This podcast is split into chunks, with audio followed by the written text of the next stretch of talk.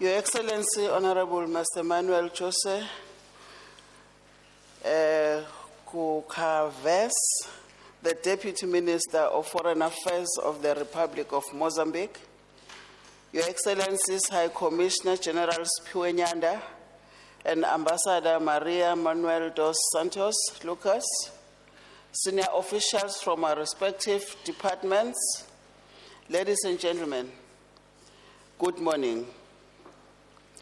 Honorable Deputy Minister, thank you for inviting me today to co-chair with you yourselves our midterm review session since the successful BNC in March 2022 in Pretoria, South Africa. I want to express my profound gratitude for the pleasant hospitality extended to me and my delegation since our arrival here in Maputo. Co-chair, ladies and gentlemen, we all are aware of the 2022 session of the BNC entrusted us to convene the MRT, the MTR, by September 2022. I am glad that despite scheduling difficulties, we are able to convene to review progress made in the decision taken from the third session of the BNC. Indeed, our relations are strategic in many ways. Our people are connected through family ties and economies linked by trans-border value chains. We share common history of anti-imperialism, pan-Africanism, and resistance against colonialism and apartheid.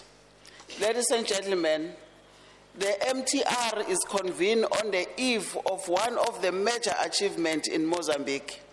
On the 23rd of June, the ceremony to mark the completion of the disarmament and reintegration of the ex-combatant of Renamo will take place.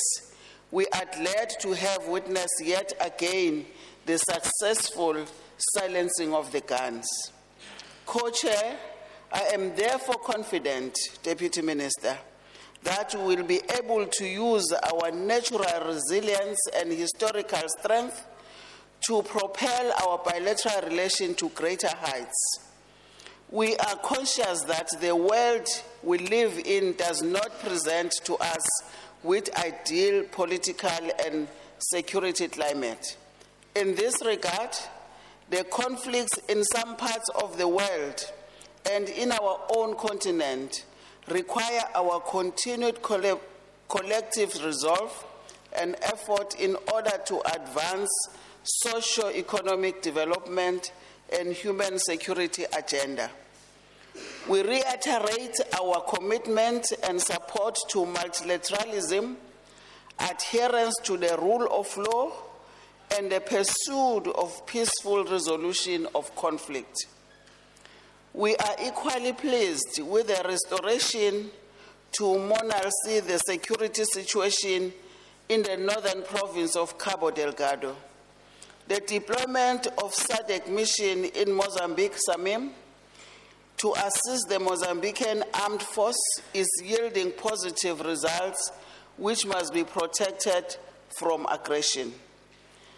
Um, I am heightened by the generosity of the government and the people of Mozambique by extending a gesture of sympathy towards the people of South Africa, particularly the affected community of KwaZulu Natal following the devastating flood in 2022.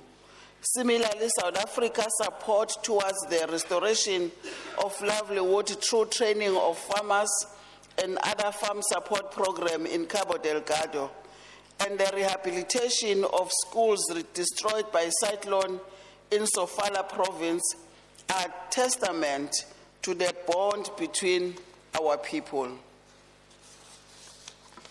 South Africa is grateful of the gesture by Mozambique in availing energy supply in response to the challenges of electricity generation constraints. This will go a long way in stabilizing economic activities and livelihoods.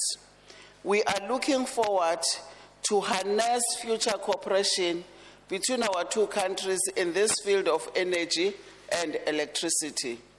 Co-chair, I am looking forward to us receiving a report from our official detailing achievement and where applicable and challenges in the implementation of the decision of our previous session of the BNC. We should not shy away from recording any new areas of cooperation we discovered in the course of interaction between our respective governments. In fact, our discussion and decisions today will lay a solid foundation and preparation for the fourth session of the BNC to be held here next year. We have witnessed our relations flourishing and evidenced by over 70 agreements and memorandum of understanding that have been signed by both countries in various fields of cooperation. This MTR presents a platform for us to review implementation of these legal instruments, of which some may need renewal. We need to exert more energies to the implementation of those agreement or memorandum of understanding. Ladies and gentlemen, the impact of the recent COVID pandemic brought to the fore the interconnectedness and interreliance our economies. Neither of us can survive without another. We therefore need to take full advantage of trade and investment opportunities arising in the area of energy and digital technology. The current level of trade and investment between our countries are a far cry as compared to the potentials that we have. Co-chair, thank you for the convening of this meeting and I'm looking forward to fruitful deliberation. I thank you.